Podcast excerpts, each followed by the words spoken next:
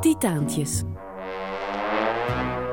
Over wat het is en zou moeten zijn. Met Padonné.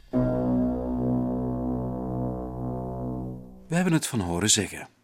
Als Vlaamse productiehuizen acteurs zoeken, in de vele opleidingen van dit land bijvoorbeeld, dan gaat hun zoektocht vrijwel altijd gepaard met het zinnetje: Hollanders gelieven zich te onthouden. Onderzoek, dat eeuwige vermalendijde onderzoek altijd, zou uitwijzen dat de Vlaamse kijker van soaps geen Hollander kan ruiken of zien. Als er maar een Rotterdamse tongval dreigt te vallen, zapt hij massaal naar de concurrentie. De Berlijnse muur is neergehaald, de nieuwe muur staat op de grens tussen Roosendaal en Essen.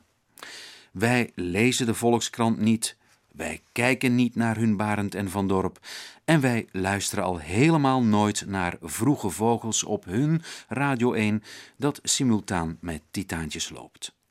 Omgekeerd is het niet veel beter. Toen onze premier met hartklachten te kampen had en hij dus ook voor onze noorderburen ineens hot genoeg werd bevonden, had de nieuwslezer het een hele dag over Guy Verhofstadt.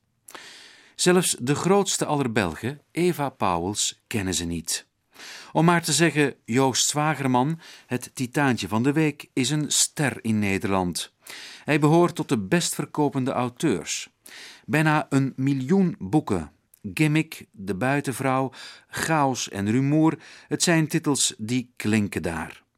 Zijn bestseller Vals Licht werd verfilmd door de vermoorde Theo van Gogh. In Vlaanderen blijft Zwagerman zo goed als onbekend en dus onbemind. Tot vandaag. Joost Zwagermans redactrice, Elik Lettinga, zegt waarom u hem nu moet lezen. Titaantjes over wat het is en zou kunnen zijn. Beste Joost, natuurlijk kende ik jou al jaren. Tweezijdig werd de relatie pas op een avond in de Regulies Dwarsstraat, een nachtelijke koopgoot in Amsterdam. Ik was daar met mijn zusje verzeild geraakt omdat we geroffel hoorden komen uit de diepte van die straat en ruzie kregen of het startende motoren betrof of drums. Er bleek een bongofeest aan de gang te zijn op een soort loopbrug tussen twee nachtclubs. Zus Lief en ik doken een berucht en legendarisch café in dat niet meer bestaat. Jij was daar ook. Ik was net aangenomen bij de Arbeiderspers als redacteur. Ik wist dus dat we elkaar binnenkort gingen ontmoeten, maar jij niet. Dat voelde geniepig. Ik besloot mezelf te introduceren. Jij sleepte ons naar buiten, want daar gebeurde iets waanzinnigs. Ik moet hierover schrijven, riep je steeds. Ik begreep er niets van. Pas een uur of zo later, toen een bevriend journalist langskwam en ik in jolige stemming zijn bril op mijn neus zette, deed ik de ontdekking. Ik had dringend zelf een bril nodig en, belangrijker nog, wat ik voor een lekker los dansfeest aan had gezien, was een lekker losse orgie. We bleken getuigen van een van de eerste wasteland parties ooit. De toon was gezet. Jij hebt je bril altijd op, ook als je hem niet op hebt. Ik bluf om je zelfs maar bij te kunnen houden en moet toch soms vooruitsnellen, oh uitputting, om je tegen te houden wanneer je op hol slaat. Geen ingezonde brief sturen, Joost. En aan die scherpe blik onderwerp je ook mijn persoon. Waar je als redacteur seriële huwelijken en zelfs moorden zou kunnen plegen zonder dat het een auteur ooit opvalt, betrap jij elk binnenpretje en kun je dingen vertellen over mijn leven die al lang in mijn geheugenschemer waren opgelost. En toch voel ik me vrij om alles tegen je te zeggen wat ik wil. Hoe bijzonder dat is, dat hoef ik hopelijk niemand uit te leggen. Grote groet, Elik. Dag Joost Zwagerman. Elik Lettinga, dat is een, uh, jouw redacteur op de uitgeverij. Dat klopt. Vriendin ook?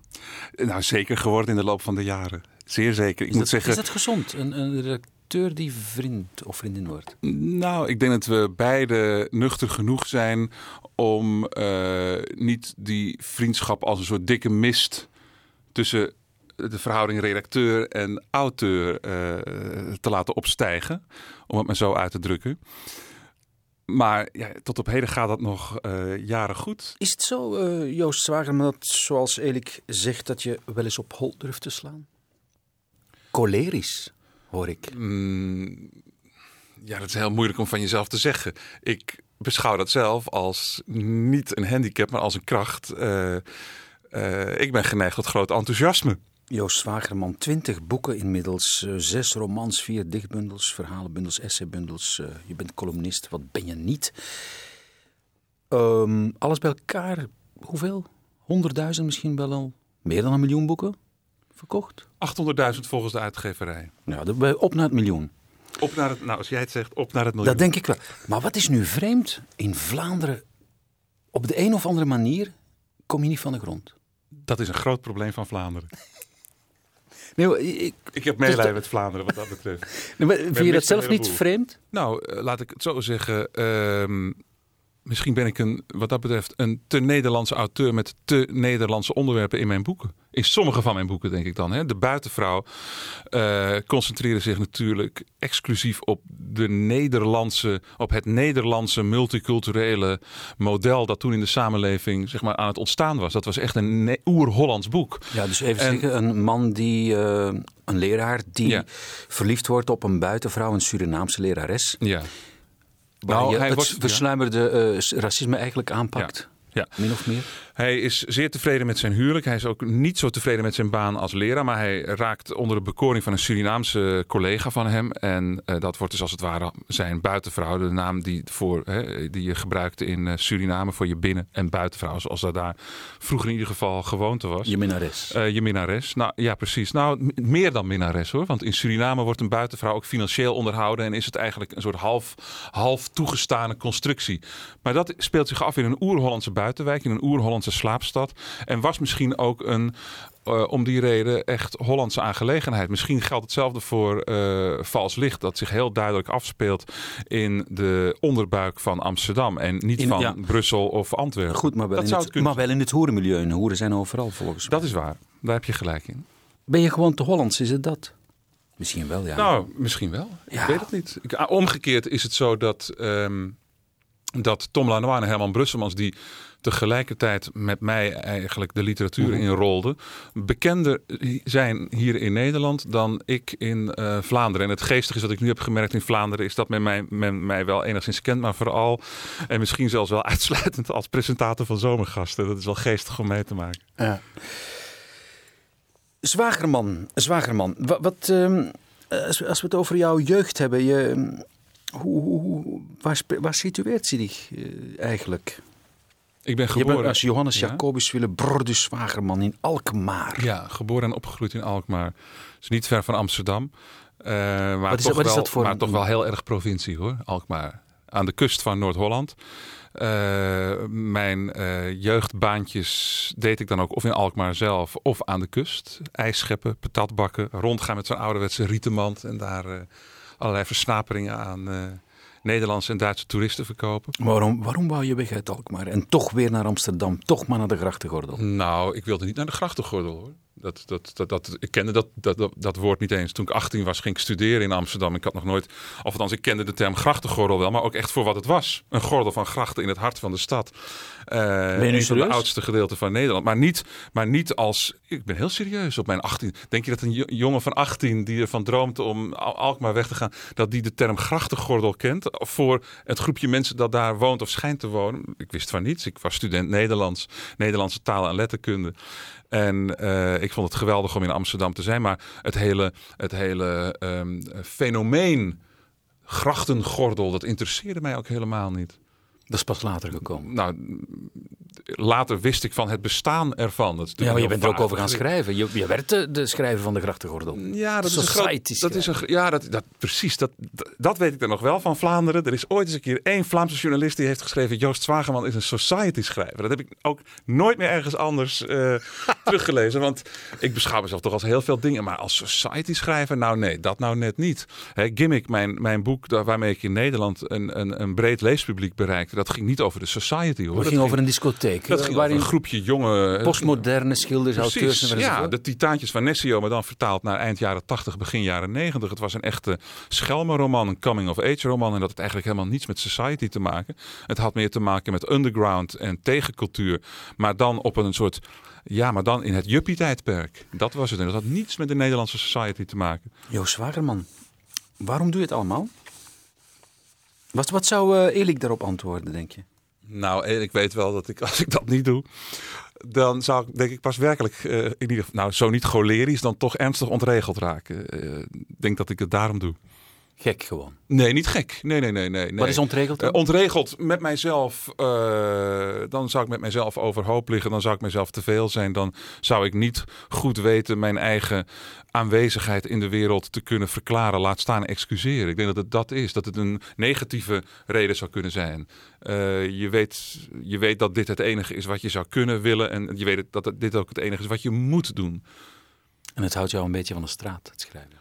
Nee, nee dat, dat, dat gold vroeger misschien wel dat het mij van de straat hield. Maar eh, nu is er bij mij steeds minder neiging om de straat op te gaan. Maar dat heeft te maken met de levensfase waarin ik ben. En met het feit, ook te maken met het, eh, het feit dat ik drie kinderen heb. eh, En als je oud wordt. dat ik ouder word, daarom zeg ik dat de leeftijdsfase waar ik in zit. Op.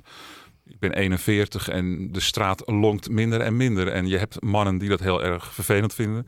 Type tegen de 50 lopend en in een cabriolet rijden en ineens een leren jasje aandoen. Nou, ik denk niet dat ik dat in die richting, op die richting afsteven.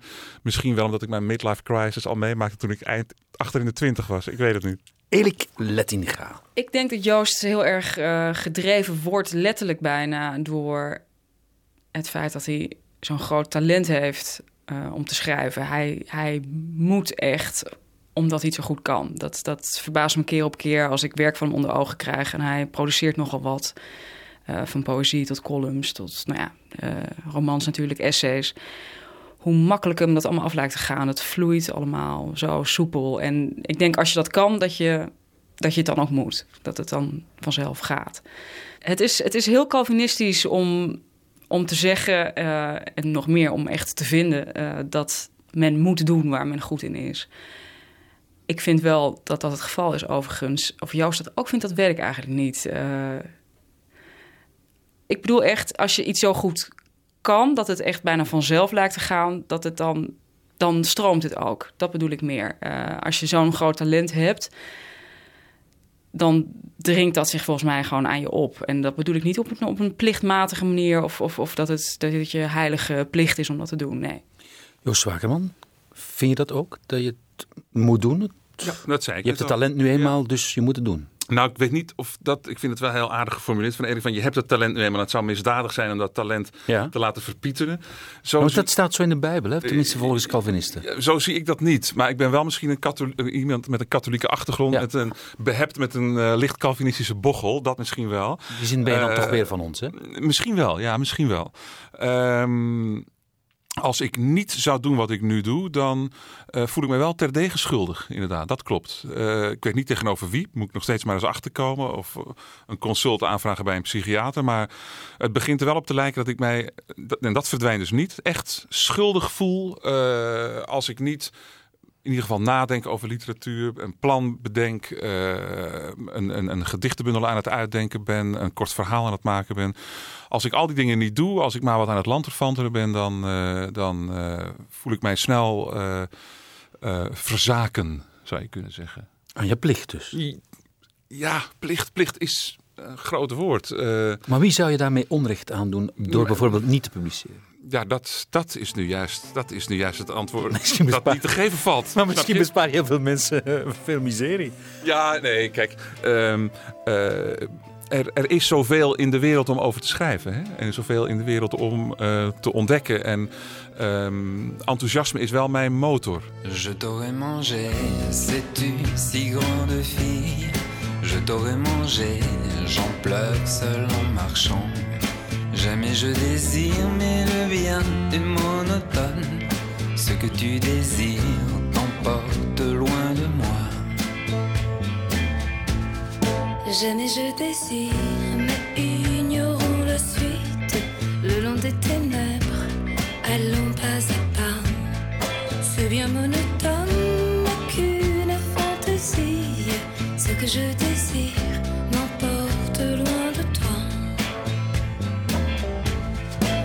tu désires attise ma souffrance. Ce que tu désires t'emporte loin de moi. Ce que tu désires me fait quitter la France. Ce que tu désires.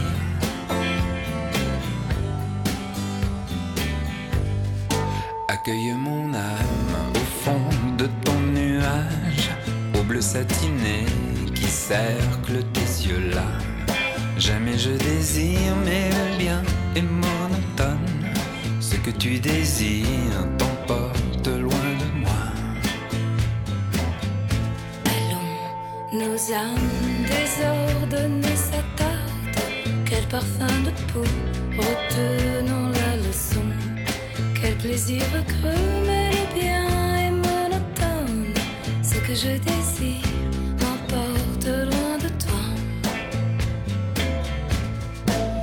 tu désires attise ma souffrance?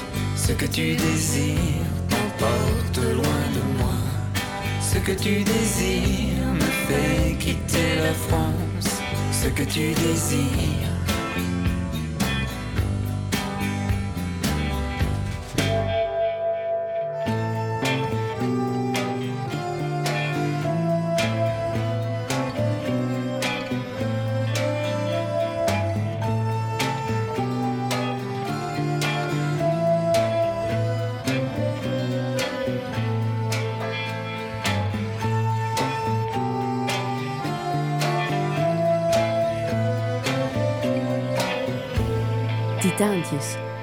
Met Padonné. Joost Zwagerman, auteur Joost Zwagerman, Nederlands auteur. Mark Twain, zeker gelezen, dat hoef ik niet eens te vragen. Klopt, hè? Eh, welk, welk boek zou ik van hem gelezen hebben? Uh, Huckleberry Finn. eh. Heb ik ooit heel lang geleden gelezen, ja. Heel lang geleden. Wie een pessimist is voor zijn 41ste, schrijft hij, weet te veel. Wie een optimist is na zijn 41ste, weet te weinig. Vind ik een geweldig mooie uitspraak. Komt wel een heel klein beetje dicht in de buurt bij eh, die andere uitspraak. Ik weet niet van wie het is, maar wie links is in zijn jeugd doet een plicht. En wie nog links is na zijn veertigste, die is naïef. Eh, dat vind ik een wat minder geslaagde uitspraak. Maar, wat wil het ja? toeval nu dat je 41 bent? Ja. Ja. Ben je nu optimist of pessimist? Ik vind mijzelf moreel verplicht tot optimisme. Weer Als die het- verplichting. Als het anders zou zijn, dan zou ik dat niet prettig vinden. Ik ben, niet, ik ben geen cultuurpessimist. En als ik het wel zou zijn, dan, geef, dan zet ik mezelf eh, voor straf in de hoek. Want eh, cultuurpessimisme, daar kom je niet ver mee. Dat vind ik iets inderdaad voor monkelende oude mannen met een midlife crisis.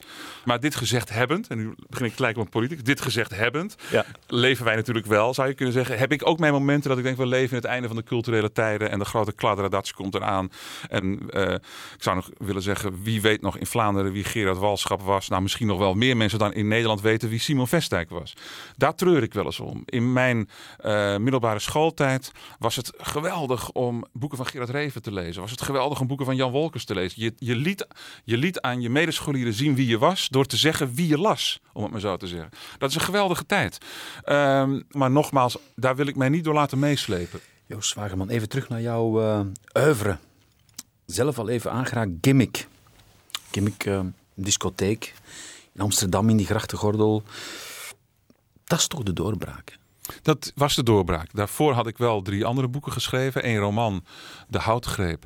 Een verhalenbundel Kroondomein en een gedichtenbundel. Maar daarvan zou je over kunnen zeggen, eh, veel geprezen, niet gelezen. Eh, gimmick, met Gimmick maakte ik kennis met twee fenomenen. Met het fenomeen herdruk. Het raakte onmiddellijk een snaar bij een leespubliek in Nederland... dat eh, in leeftijd heel dicht bij mij zat. Dat was ook heel aardig om mee te maken dat je hè, zelf begin twintig bent en dat je merkt dat met name jouw leeftijdsgenoten dat heel erg graag lezen. Dat is één. Ten tweede was het mijn eerste boek op grond waarvan ik kennis maakte met het fenomeen negatieve literaire kritiek. En achteraf gezien is juist die uiterste van ontvangst. Hè, eh, krant nummer A schreef, gimmick dubbele punt, doet denken aan de avonden van Reven en aan Nessio's Titaantjes. Dat was krant A, maar B, hè, krant B, de avondkrant schreef, gimmick, het dieptepunt van de laatste 10 of 15 jaar literatuur. Die uiterste van ontvangst heeft volgens mij bijgedragen, kan ik achteraf zien, aan de gretigheid waarmee men dat boek destijds ging lezen in Controverse. 1989. De controverse, niet alleen qua vorm. Het was natuurlijk een, was en is een roman die is geschreven in de hyperventilerende Amerikaanse vertelstijl en niet in de wat wat, wat, wat, wat, wat, wat, wat gedragende Nederlands en wat tragere Nederlandse vertelstijl. was ook geen toeval, hè? Eh, Je had nee, ze zelf heel goed nee, gelezen. nee, Bret eh, Easton. Ellis en eh Jay ja, McInerney. Ja, precies beide, maar meer van dat soort auteurs. En ik dacht dat dat zal ook in dat daar komt een Europees antwoord op. En laat ik dan proberen het Nederlandse antwoord te formuleren. Want als ik het niet doe, doet een ander het. En dan waarschijnlijk veel minder goed dan wanneer ik het zelf doe. Dus dat vond ik een, een van de redenen om het te maken. Eh, een andere reden was heel eenvoudig. Ik leefde toen in het Amsterdam van die jaren. En ik zag eh, dat er een juppificatie plaatsvond. Het was het eind van de jaren tachtig. De juppie-tijdperk was op, op zijn hoogtepunt. Dus veel geld, en seks, veel geld, drugs. veel geld, seks en drugs en rock'n'roll, maar ook op een schaamteloze manier en bijna op een programmatische manier. Je hoefde je er niet meer voor te verexcuseren. Nee, het hoorde er echt bij. Het waren allemaal kleine kinderen van Andy Warhol toen in de Nederlandse beeldende kunst. En in de jaren negentig, toen kwam pas echt het- de enorme zelfverrijking, zou je kunnen zeggen. Dus in die zin had de kunst een stapje daarvoor gedaan. Dus al die kunstenaars van toen waren in de jaren negentig weer ver- vergeten. Maar toen maakte Nederland pas echt kennis, en overigens heel Europa en Amerika, met een ongelofelijke explosie van rijkdom en welvaart. En je zou kunnen zeggen, oh, literair, eh, op literair vlak was Gimmick misschien eigenlijk de aanloop naar die periode toe. Elik Klettinga, de redacteur van eh, Joost Zwagerman. De doorbraak is voor Joost heel vroeg gekomen. Eh, zijn eerste boek was De Houtgreep. Dat was nog niet direct een enorm doorslaand succes, maar dat hoort ook niet, vind ik, bij een eerste boek. Maar Gimmick natuurlijk was echt een, eh, een gigantische steen in de vijver. En ik weet nog heel goed dat toen ik studeerde in Amsterdam, eh, dat ik bij Atheneum de hele etalage vol zag liggen met dat boek Gimmick. En ik studeerde Engelse letterkunde en eerlijk gezegd dacht ik, wat is dit voor, voor, voor jonge eh upstart eh, in de literatuur? En waarom heeft dat boek een Engelse titel? En, en ehm, probeert hij niet Amerikaanse auteurs na te doen die ik aan het lezen was? Want ik, was Bret Easton Ellis en Jay McInerney aan het lezen. En eh, uit protest wilde ik het toen niet lezen. Dat is heel snobistisch. En jaren later heb ik dat alsnog gedaan. Het vond ik een geweldig boek. En eigenlijk een heel stuk leuker dan Bright Lights Big City bijvoorbeeld. Veel, veel geestiger. Maar dat is wat ik toen dacht. Sowieso heb ik moeite met het lezen van een eh, boek dat echt een hype is. Zo heb ik ook de naam van de Roos nooit willen lezen. Want als iedereen het leest, dan, dan hoef ik niet. Maar ik was me daar heel erg van bewust dat iedereen het over dat boek had. En het was ook overal. Dus dat ergerde mij nogal eigenlijk. Ze wilde het niet lezen, maar ze heeft het dan nadien toch maar gedaan. Joost Overigens wel een. Hollands trekje, wat Erik hier laat zien. Ja, Als iedereen het leuk of iedereen het erover heeft, nou dan distancieer ik mij er op voorhand al van. om het dan stiekem wel te gaan lezen. Later, ja.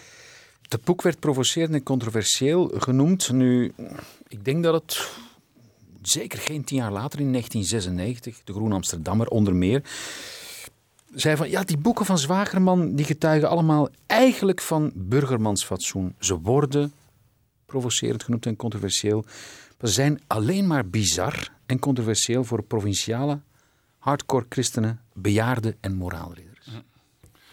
Moet je eerst erbij zeggen wie dat geschreven heeft, want dat weet ik nog. Rob van Ja, Erkens. Rob van Erkelens natuurlijk, ja, ja, ja. Dus, eh, dat, wie, Maar dat hij dat nog weet. Dat weet ik nog. Nee, dat, vind, ben, ik- dat ben ik totaal niet met hem eens. Eh, het was niets was zo gemakkelijk geweest na Gimmick om een soortgelijk boek te maken. Gimmick 2, Gimmick 3, het Ik Jan Kramer model. Ook een boek dat zeer veel stof deed opwaaien in, eh, in Nederland. Eh, het is juist een uitdaging om niet te gaan, niet in de slipstream van je eigen verhaal te geraken. Niet in de slipstream van je eigen succes te geraken. Om iets radicaal anders te gaan doen.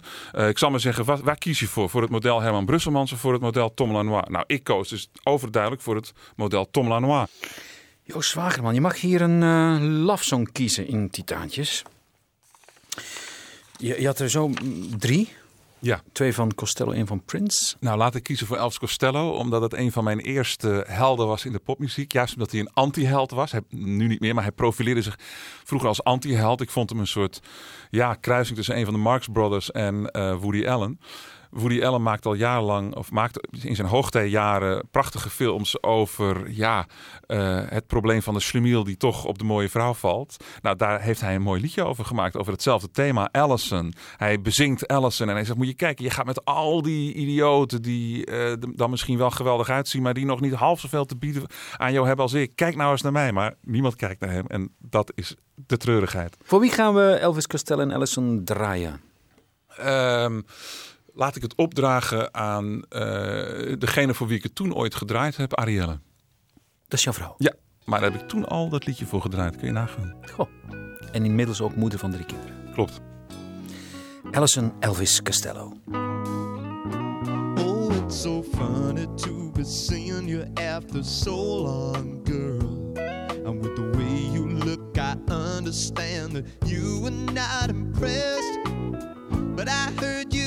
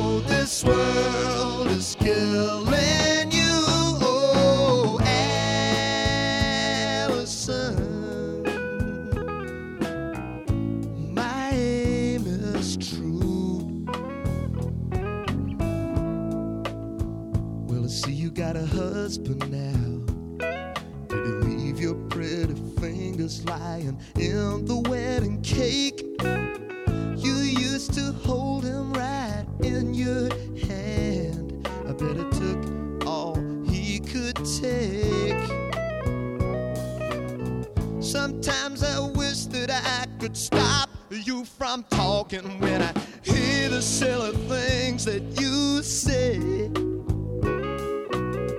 I think somebody better put out the big light. Cause I can't stand to see you this way.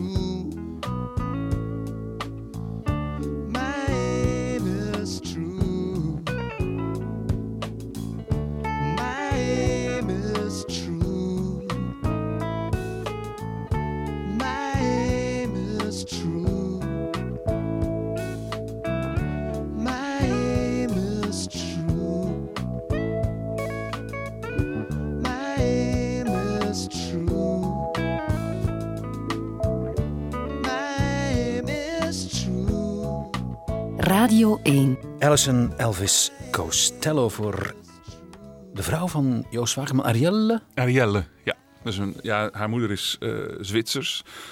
Dus zij is deels Nederlands en deels Franstalig opgevoed. En dit is duidelijk geen Nederlandse naam.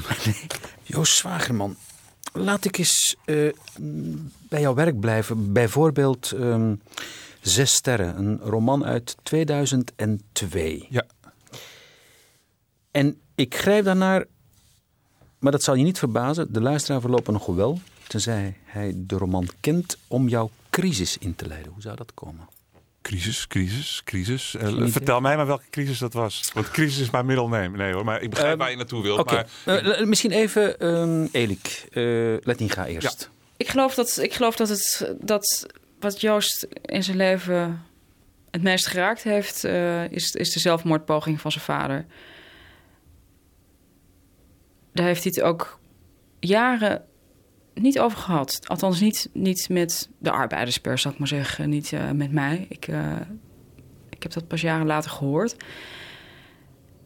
En in zijn sterren heeft dat eh, een neerslag gevonden. Want dat is een boek dat handelt over de hele plotselinge zelfmoord van een geliefde oom. En dat heeft hem enorm bezig gehouden. Echt heel erg. En ik vind dat hij daar overigens prachtig over geschreven heeft. En ook een heel duidelijk moreel standpunt in heeft ingenomen. Wat, ja, wat niet het, het, het, het hippe standpunt is. eh, namelijk dat iedereen zelf maar moet weten hoe hij eh, aan zijn einde komt. Hij eh, heeft, zich daar heel fel tegen gekeerd. En daar ben ik het ook overigens heel erg mee eens.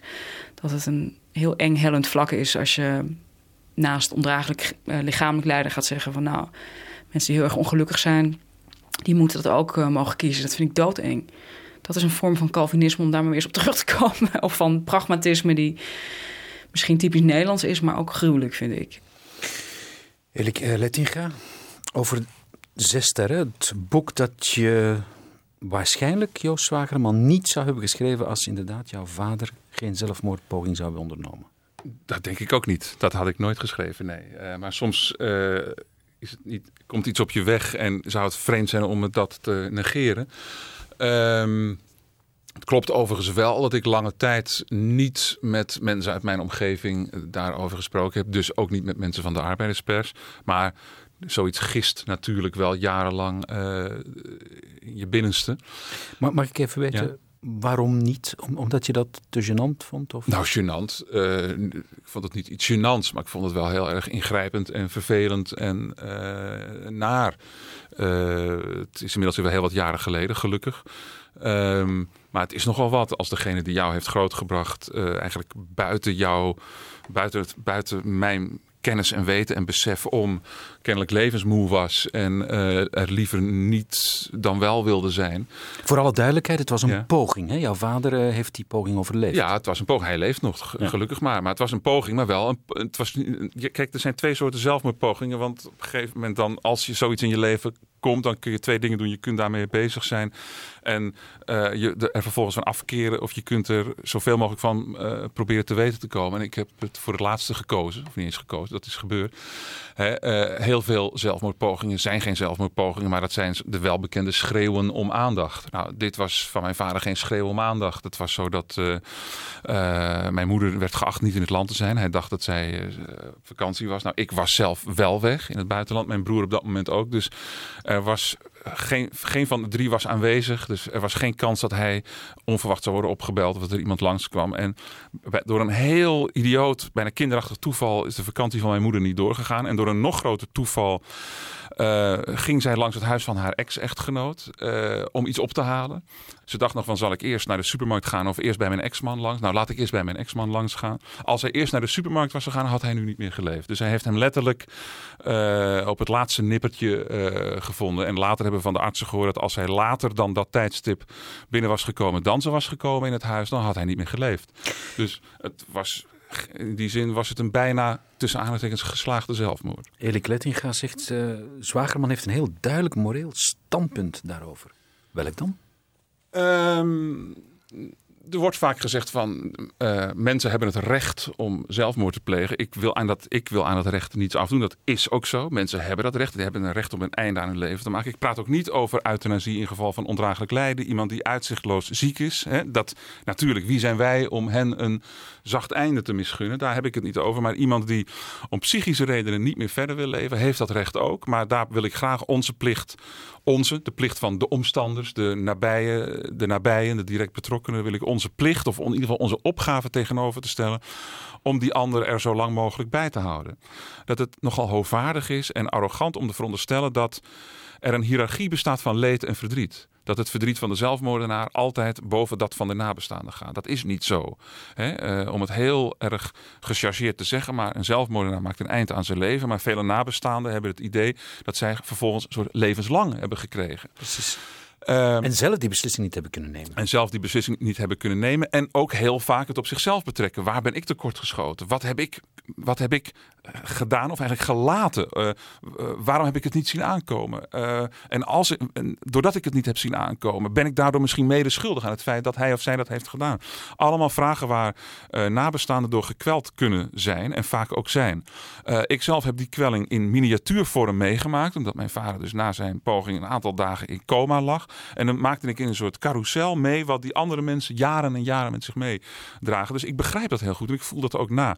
Dat, dat is eigenlijk alles in een notendop. En dat is, vind ik, een heel, op grond van mijn eigen ervaring, een heel natuurlijke houding. Maar het is kennelijk tegen de stroom in van, eh, van, wat, er, van wat men er zo al over denkt in deze tijd. En in die zin voel ik me wel eens in een, in een hoek gedrukt van een soort moraalridder die ik eigenlijk helemaal niet wil zijn. Want ik ben ook iemand die. Eh, laat ik het zo zeggen, ik ben tot deze moraal gekomen door proefondervindelijk onderzoek, zou ik maar bijna willen zeggen. Niet alleen bij mijn vader, maar ook, en dat is een hele rare speling van het lot, ook door mijn beste vriend. Die wel bepaalde eh, eh, pogingen tot zelfdoding heeft aangekondigd. En ja, ook hij leeft gelukkig nog. Beiden zeggen overigens dat ze blij zijn dat ze die crisis hebben overleefd. Dat ze er nog zijn. Dus, Ah ja. ja dus, dus, Jouw vader ook. ja, ja, die is dolblij dat hij nog leeft.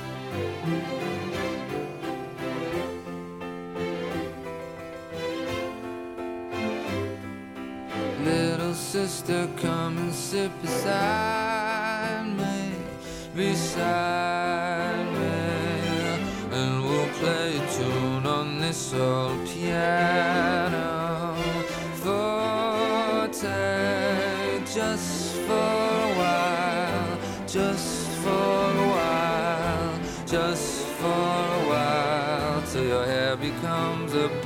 wig and I become a total bastard. Feet that hardly reach the pedal, shown to a tremendous shadow. Ave, Ave, history is on my side. So complain, have no shame, and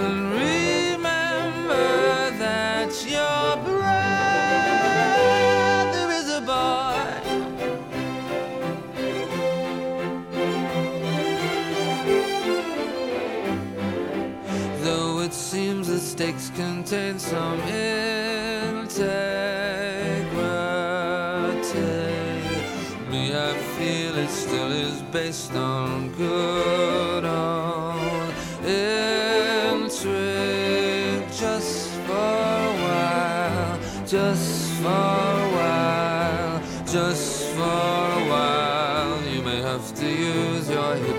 fodder, still putting your best foot forward. Madam didn't stack the cupboard and lit up like Mother Hubbard. But hey, history is still a game. So complain,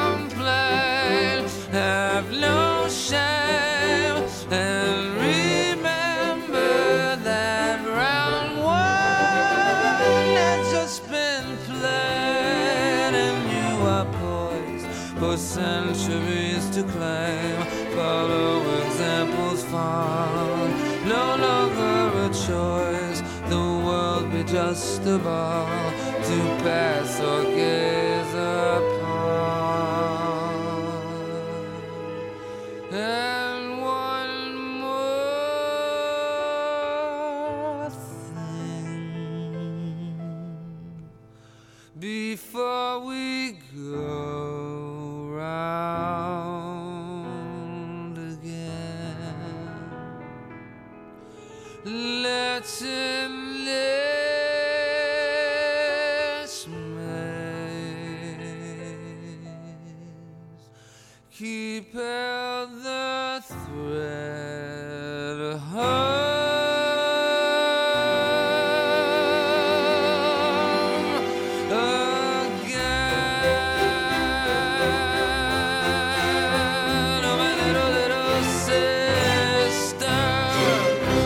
Titaantjes met Padonné. Joost Smagerman. Geld. Geld. Oh, Hoeveel verdient u? hoeveel verdien ik? Dat is heel wisselend, want een schrijver verdient het ene jaar heel veel en het andere jaar weer bitter weinig. Dat maar... horen we weer elke week. Oh, Maar, ehm, is dat zo? Dan heeft, u al, heeft, u al, heeft u allemaal schrijvers we hebben, genomen? nee, maar we hebben alle eh, smoesjes al gehad om het eh, niet te zeggen. Ongeveer. Ik, zal het, u heel- ik, ik weet niet wat ik precies verdien. Dat weet ik niet. Eh, wat zal het zijn? Moet ik, moet ik namen en rugnummers noemen? Om zo te zeggen. Ik denk dat het zo. ehm, in mijn vette jaren, toen er nog geen euro's waren, verdiende ik heel veel geld. Want als u nagaat dat je eh, van de buitenvrouw dan 100 à 200.000 exemplaren verkoopt. en je krijgt daar twee gulden per boek voor. Nou, dan weet je wel hoeveel iemand verdient. Dat is heel veel geld. Dat is verschrikkelijk veel geld. Dat was toen heel veel geld. Ja. Dus Dat is, dat is onverantwoord veel geld voor een jong iemand. Als... Dat was verschrikkelijk veel geld. Gelukkig ben ik niet zo'n verschrikkelijk persoon. Dus het is mij van harte gegund. Daar ben je verantwoord mee omgegaan? Maar ja, daar ben ik heel verantwoord mee omgegaan. Maar omdat geld mij in die zin niet zo interesseert, heb ik er niet zo heel veel mee gedaan, eerlijk gezegd. Dus Maar, maar geef eens een idee van wat dat nu een succesauteur in Nederland... nou, nu veel minder, want mijn boeken verkopen veel minder. dus Ah, eh, kom, ja. kom, kom. Dat, is, dat is waar. Mijn boeken verkopen veel minder dan vroeger. Ik, mijn laatst verschenen boek is eh, een gedichtenbundel. eh Roeshoofd Hemelt. Nou, daar ben ik heel blij over dat dat nu een vierde druk beleeft. Maar dat zijn minimale drukken. Dan hebben we het over 4000 exemplaren. Dat is maximaal. Dat is voor een 4000. dichtbundel heel goed, hè? Dat is voor een dichtbundel heel goed, maar daar heb ik in vol jaren aan gewerkt. Dus wat dat betreft eh, ben, ken ik de hoogste toppen van inkomens, maar ook de diepste dalen. En ehm, eh, ja, dus dat, dat is, als dat een antwoord is. Min of meer. Elik, die kan het weten. Die weet het misschien wel, ja. Elik Lettinga, de redacteur van Joost Zwagerman. Het kwam laatst in de auto een keer ter sprake, geld. En hoe we erop kwamen, dat weet ik nou eigenlijk niet meer.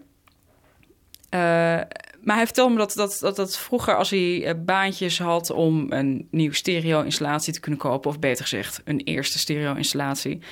dat hij altijd genoeg spaarde om de installatie eh, te kunnen kopen... of de brommer of wat hij meer zei.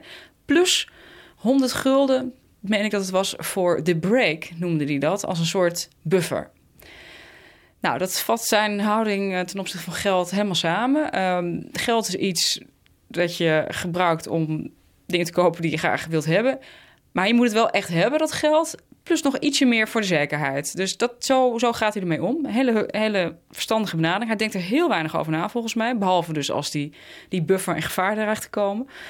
En, en we hebben het er ook verder nooit over.